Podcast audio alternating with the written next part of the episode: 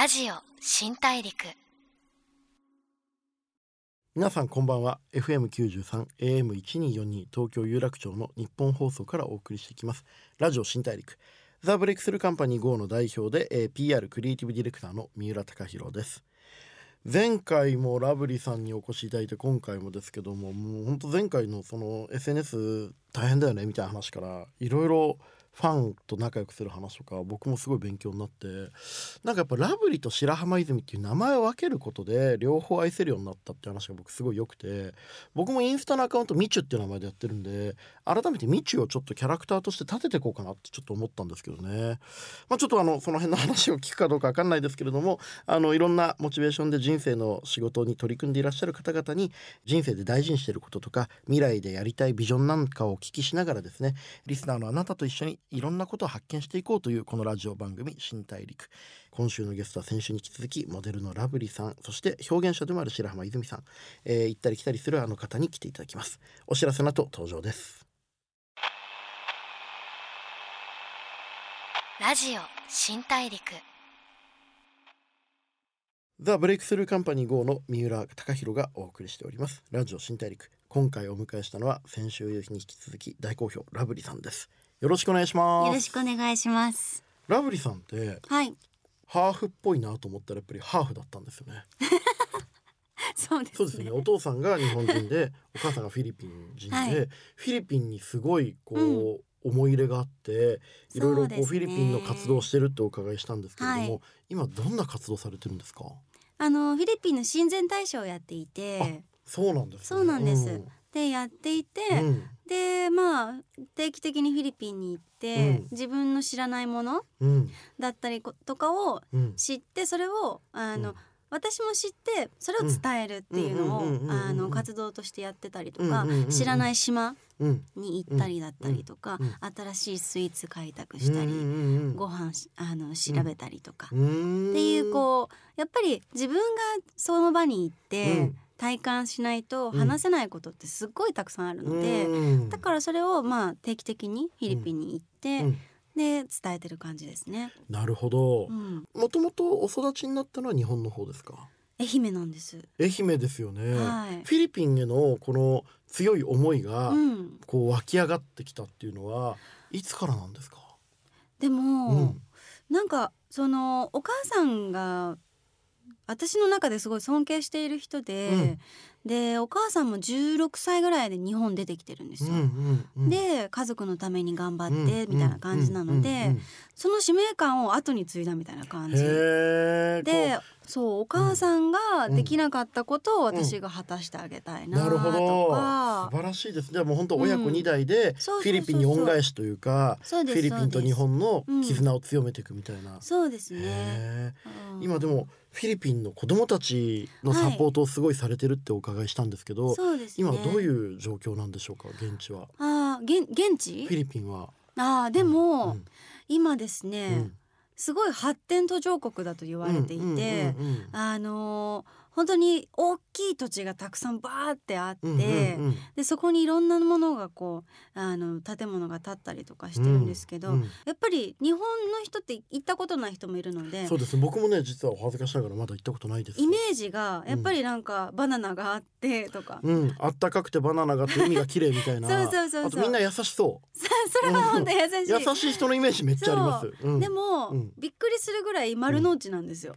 丸の内なの？丸の内。バナナがなってる丸の内ってことですか？バナナなってない丸の内。バナナなってないおうおうおうおうあのマニラっていう首都は、はい完全に丸の内化されてます。はいマカティってこれね僕今お恥ずかしながら、んマニラ行ったことあったわありました？フィリピン行ってたごめんなさい、うん、ば丸の内だしなんならしあとねあそこまで知ってます？高田の馬場っぽいああ高田の馬場。なんかああわかりますわめかります。っちゃ発達してて、うんこうリゾートっぽくなってるところと、うん。ちょっとまだ一人で夜歩くのは怖いなみたいなところがギュッと一つになってますよね。そうそうそうそう、うんうんうん。だからちょっと道外すと、うん。全然違う場所に来たみたいな感じだったりとか、あの今本当に変化のちょうどど真ん中にいるので、うんうんうんすごい面白いと思います。うん今フィリピンでのお仕事も結構あるんですか、フィリピンでのお仕事は、うん。でもあの本当に島巡りで行ったりだったりとか、うんうん。っていうのもありますし、うん。でちょうど私も自分のプロジェクトで、うん。来年フィリピン料理屋さんを出すんです。日本に？下北に。下北に？で作ろうと思っていて、でそれのリサーチ、うん。メニューどうしようかなって考えていてあの行ってリサーチしなきゃいけないなと思って。ガブリプロデュースのフィリピン料理屋アット下北沢。あと下もう北さん完全に人気が出るやつじゃん。もう花子とかで4ページくらい特集されるやつじゃないですか。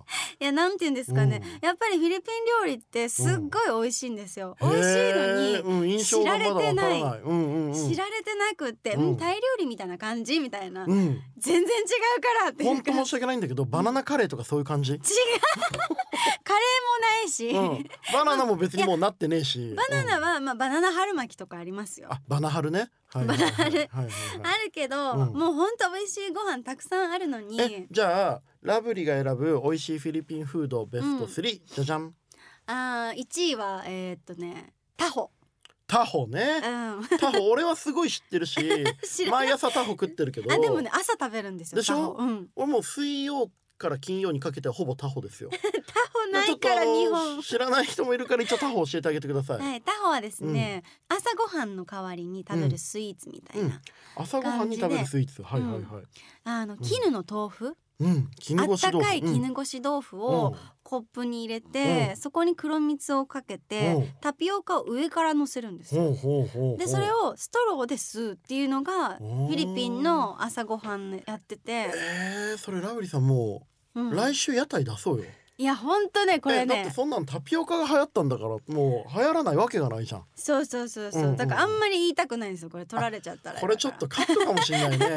タホこれだって聞いてるやつだってうん。俺の友達でうん。飲食店のプロデュースしてるやつの口癖が、これ港区だったら絶対儲かるよ。ってどこ行っても言うよ。熊本行って芋団子食っては、うん。これ港区でって一緒にシンガポール行って、うん。なんかチキンライス食ってもこれ港区でもうあるからみたいなこれあ危ないですね危ないね、ううん。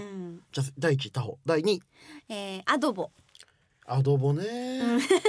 アドボはまあちょっと夕方になるとねこう仕事の合間にちょっと食べたりもしますけどね、僕夕ご飯かな。夕ご飯ですね。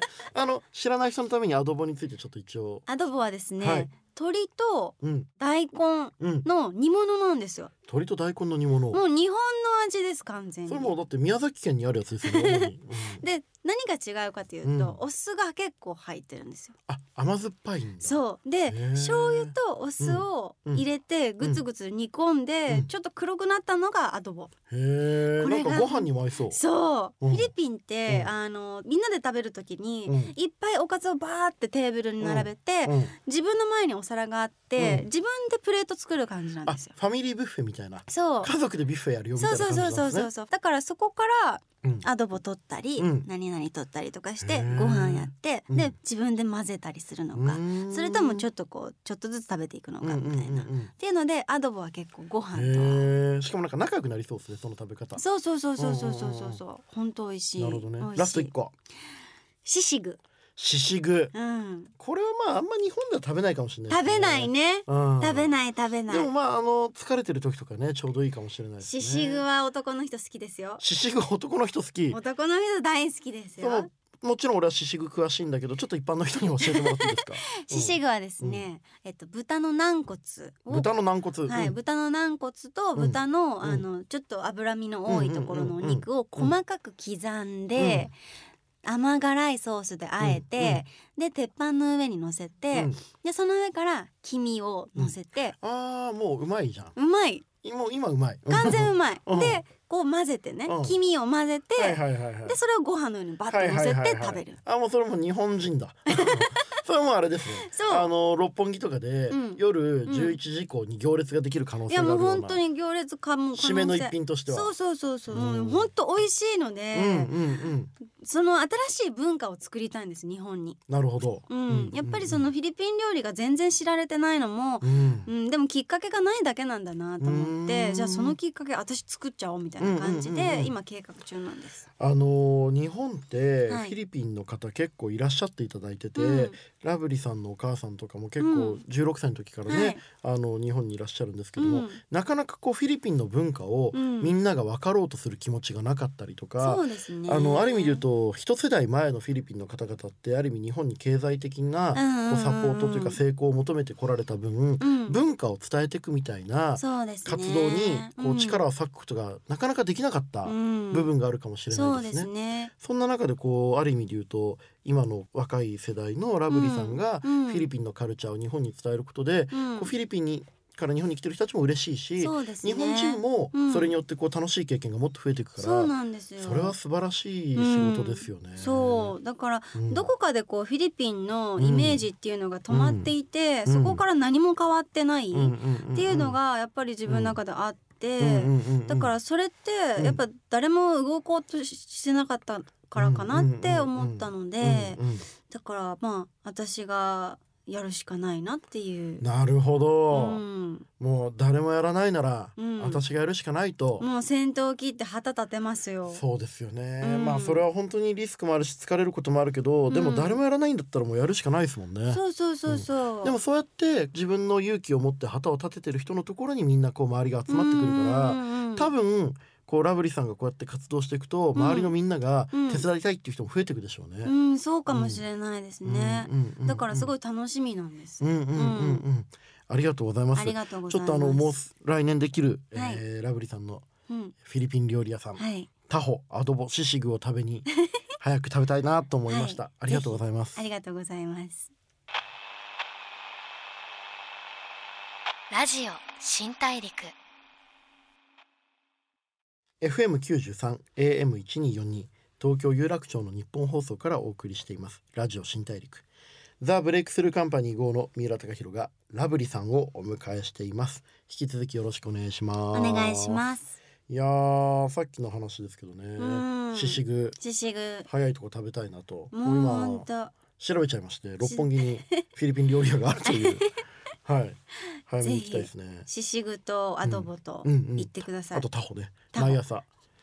でもこれ今こうラブリさんってモデルとまあタレントをしてるだけで、はい。もう十分人気もあってすごくその活躍されていた中で、はい。今言葉うん。を作る仕事、アートを作る仕事をやって、うん。写真を撮る仕事をして、はい。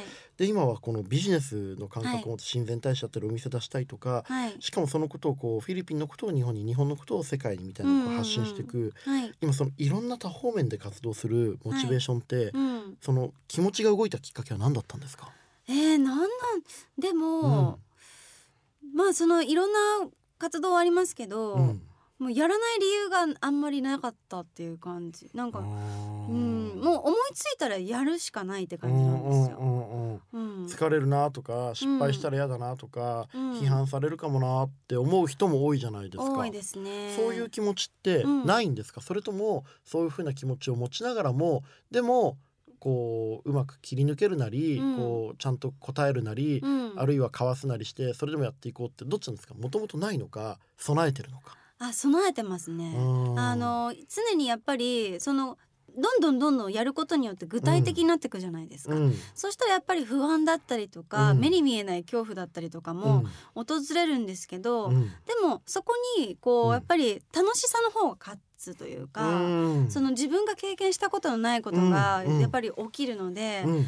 その分話せることが増えるんですよね。うんうんうんだからあのやっぱりやることに越したことないというか、うんうんうんあのその不安って結構結局なんかこうお金ちょっと目先の不安だったりとかになったりとかするので、でも究極のことを考えて、うん。いつもあの貯金がうん。最低20万まではうん。余裕だって考えてます。貯金が最低20万まではもう攻め続ける。攻め続ける。っていうのうん。うんうんは自分の中でルールとして決あめてて。ーこれはもう、うん。日本中のなんかこう新しいチャレンジをするかしないか悩んでる人たちに教えたいですね。うん、うん。もうそこは自分のルールで、うん。20万になったら焦ら、ちょっと焦ればいい。あれ？みたいな。なんで20万なんですか？そうそうそうそう。いやなんかうん最低なんか20万あれば、2ヶ月ぐらい頑張れるかなみたい2なヶ月持たないでしょ。持たない家賃もあるし、そうでもやっぱり1ヶ月、その1ヶ月で、うん例えばその親しい人に頼れるとか、何かしらこう行動が移せる1ヶ月だとして、だからもう最低20までは頑張ろうっていうか、攻め続けて。攻め続ける。攻め続けた方がまあいろんな人とも出会うし。そうそうそうそうそう。でもこれ本当にその新しく踏み出すことを悩んでる人がいたら僕うんよく言ってるのが、うん人間って知っていることと、うん。知らないと知っていることうん。と、うん。知らないことさえ知らないことうんの3つがあって、うん。こうチャレンジしないと知らないことさえ知らないことって一生出会えないんですよね。そうですそうです。なんかこう自分なりに新しい仕事をしてみないと、うん。自分が何を知らなかったのかとか、うん。自分に何ができないのかっていうことがわからないから成長するチャンスさえ自分ではもう手にすることができないんですよね。そうですうん。ね、いやだからこそこうやってこう新しくチャレンジするときに、うん。こう預金残高20万円まで頑張るっていうのは、うん。めちゃくちゃこう一番こう具体的でいいですね。具体的に、うん。そうそうそうそう。だからもう本当によっぽど不安になった時とかも、うんうん。いやまだ20いってないから大丈夫うんうん。みたいな、24万円あるみたいな。大丈夫？みたいな感じで なるほど。あの自分でこうちゃんと基準はつけてますね。あのアーティストとしての白浜泉さんのお仕事についてもちょっと僕興味がめっちゃあって、はい、あのこれいけなかったんですけどうん、デジタルと私との関係私はどうやら数字らしい点はい。というのをですね、やりました開ね。催されたそうですけれども、大変でした。これどういうプロジェクトだったんですか、あの私がやっぱりずっとこう思ってたことがあって、うん。なんかいいねに惑わされてない？みたいな。いいねいう。いいねに惑わされてる、うん、いいねっていう数にみんな騙されてないかい？みたいなところがあって。ななんかいつの間にかこうインフルエンサーみたいな仕事の枠ができたりとか、あのこの時間帯にこれを上げてくださいとか、あのクライアントさんがうん。そのフォロワーの数とん。いいね数の数で基準をうんなんか今まではうん。その名前もうん。アイウェイオ順のリストだったはずなのにいつの間にかフォロロワーのリスにね、になってたりとかなんかかその人間の価値ってどこにあるんだろうみたいうんうんうんなデジタルの中に存在してるんですうんうんうんかみたいなっていうこう疑問があってこれってやっぱ私そのフラストレーションがあったからちょっと展示にしたいなと思って。それすっごいわかる。僕もその広告とか PR の仕事してるんで、うん。クライアントさんと話してて、はい。この商品をインフルエンサーにこう食べて感想言ってほしいですねって、まあ、言われるわけですよ。はい。でもそれで、うん。じゃあ例えばこの人とこの人とこの人とか言って、うん。いやそれがフィリピン料理なら、うん。ラブリさんいいですよと、うん。でもさラブリさんがこの飲み物好きかとかわかんないじゃんとか。そ本当にこの商品を愛してくれるかわからない人にフォロワーが多いからってうん。仕事お願いするのって、うん。本当にそのブランドのこと愛してたらそれ違いませんかって毎回僕言うんですけど、うん。まさにそこですよね。う。そうそうそうそう。うん。本当まさにそこでうん。本当にじゃあモデルさんだったらよく化粧品をいただいたりとかうんで載せてくださいみたいなのとかもあるんですけどうん気持ちが入ってなくって新品の化粧品載せうてん。どうなんのみたいうんなそれだ絶対友達にあげるよみたいななと思ったりとかなんかその商品を愛してるんだったら数とか、うん。そういうこう誰かに見られてとか、じゃないよねって思ってた部分が、やっぱり自分自身そういう仕事の中の環境にいたからこそ、こう思うことがあってでそれをあの一面自分の文章うんを壁にこう印刷してうん。貼り付けて、で床は、えっとうん。自分のインスタグラムのうん。1年間の「いいね数」のランキング高い順から低い順まはいでのあの印刷をもう壁一面床に貼り付けて、はい。で右側は自分しか見れないインサイトっていう、うん。あのインスタグラムのその投稿がどれくらいバズったかとかがうん。計測されるページですね。そう。で、うん。その割合のグラフを、うん。あのデザインに落とし込んで、う額縁でこう貼り付けて全体の空間をデジタルの中にしたって感じですうんうんうんうん。ね。面白いですね。うん。でもそうやってこう何を愛して何を考えてどうやって生きてる人かっていうことをうん。一切考えないで、うん。資本主義経済の中で、うん。まああのデジタルのインフルエンサーとしての SNS の数字だけで評価されることに対しては、うん。やっぱ抵抗していかないといけないし、そうですね。僕も広告と PR やる中で、うん。そのその商品のことをうん。愛してくれる人、うん。あるいは本当にこの商品を使ったらその人が幸せになるんだろうなっていううん。タレントさん、インフルエンサーさん以外はキャスティングしないって決めてるんですけど、うん。やっぱそこはすごい大事ですよね。めちゃくちゃ大事ですよ、うん。やっぱり嘘になっちゃうので、うんそのだからやっぱり私ももちろんインスタグラムのお仕事とかっていただくことってまだあるんですけど、でもその時も本当に自分が使っていいと思うものしか私は載せれませんって言うんですよ。うん。でそれが良くなかったりとか使ってなかったら載せれないですって。うんうんうんうんでそれって結構普通のことで当たり前のことですよね。そう、ん。じゃないとあのどんどんどんどんインスタグラムの画像自体がもうフェイクでしかないうん。ので、なんかでそのフェイクのなフェイクだらけになってるうん。アカウントとかを見てクライアントさんは単純に反応したりとかうん。うん。してるから、なんかこうやっぱりもうちょっとこう目を肥やすじゃないですけど。商品のことを第一に考えてほしいなとか思って、うんなんかいろんな人のきっかけになったらいいなと思っうんうんうんそうでて。あのやったらすごいなんかいろんな人が来てくれてこれは行きたかったな。いや結構来てほしかった連絡欲しかった。知り合いじゃなかった。結構来てほしかったです。いつからいつまでやってたんですか？えーっと6月ぐらいかな、うん一昨年のえっと1週間ぐらいやってましたでももう何百人も来ましたね1日100人ぐらい来てくれてたんで、今度やるときはぜひ教えていただきたいと思っていたら実際に今度、はい。愛媛県松山市ではい、出身のラブリーさんが、うん、道後アート2019-2020のはい。道後ショーケースプロジェクトに参加されてると聞いてます。そうですね。うん。これは、うん。あのその社会的なことではなく、うんラブレターをテーマに、うん。あの作ったんですけど、うん。まあゆかりのある夏目漱石とうん。正岡松山だ式ったらね。そうです。んん。の恋文をあの、うん。私が探して、でそこから引用して、うん。足湯のところに夏目漱石の,、うん。あの奥さんへのうん。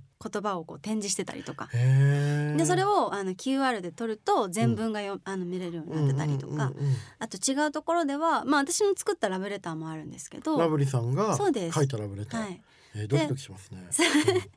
でそのラブレターをうん。QR 撮るとうん。声でうん。ラブレターを私が読んでたりとうか、ん。あのその道後の街全体に私がこう作品を展示してるって感じ、へえこれはいつまでやってるんですか？これ結構長くって、2020年。まあ、もう今年ね。そうですん。ね、今年1年ずっとやってえー、ます、これはじゃあちょっと必ず行きます僕。楽ぜしみぜひぜひあの行って、はい。僕の魅力ながら、はい。未知としてのはい。インスタを上げますんで、あもうインスタポイントのとこありますから、あの壁に私の手書きの、はい、まあ言葉がうん、3行ぐらいのやつがあって、うん。うん。ぜひその前で立ってうん写真撮ってください。私もどうやら数字として見てもらえるようにやってみたいなと。思ってます。はい。ここまでいろいろお話聞いてますけど本当にモデルタレントそしてフィリピン親善大使、はい。そしてアーティストっていうにいろんな活動されてますけど、はい。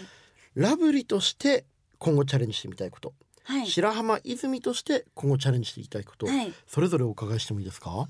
まあラプリとしてチャレンジしたいことは、まああのまあモデルとして、まあ女性としてうん。そういうこう美容の部分だったりとか、うんうんうんうん。そういうこう女性として大切なところっうん。ていうものをこう伝えていきたい言葉にしたりとかうんうん形にして伝えていきたいなって思っていて、まあ白浜泉はうん。展示その数字の展示もそうですけど、うん。社会的なことうんを面白く入り口を広く、うん。あの展示してうん。きっかけにしてあげれたらいいなとう思って、ん。その次の展示も考えてるので、うんうんうん。はい、面白いですね、うん。はい。ちょっとあのいろいろねはい、本当にあの短い時間だったんですけど、はい。僕自身すごいいろんな発見があって本当ですか？新大陸にたくさん見つけられました。ありがとうございます。いろんなお話ありがとうございました。ありがとうございました。ラジオ新大陸 FM93 AM1242 東京有楽町の日本放送からお送りしてきましたラジオ新大陸。モデルのラブリさん、アーティストの白浜泉さんをお迎えしてお話を伺ってきました。いかがだったでしょうか？なんか僕的にはすごいこのめちゃくちゃ綺麗な方で話も面白くてこう明るいオーラのある方で多分普通に世の中のこと考えなくても生きていけたはずなんですよ。普通にハッピーに。だけどそういう人がどうやったら世の中をもっとよくできるかとかどうやったら自分たちがもっといい社会を作れるかってことを考えてることに結構感動したしそういう人が増えてる世の中になってんのってめちゃくちゃいいなって割とマジで思いましたね。なんか僕俺も頑張ろうって思ったし。はい。ちょっとまあそんな感じでラブリーさんの話いろいろ僕自身勉強になりました。次回も一緒にたくさんの新大陸を発見していければと思います。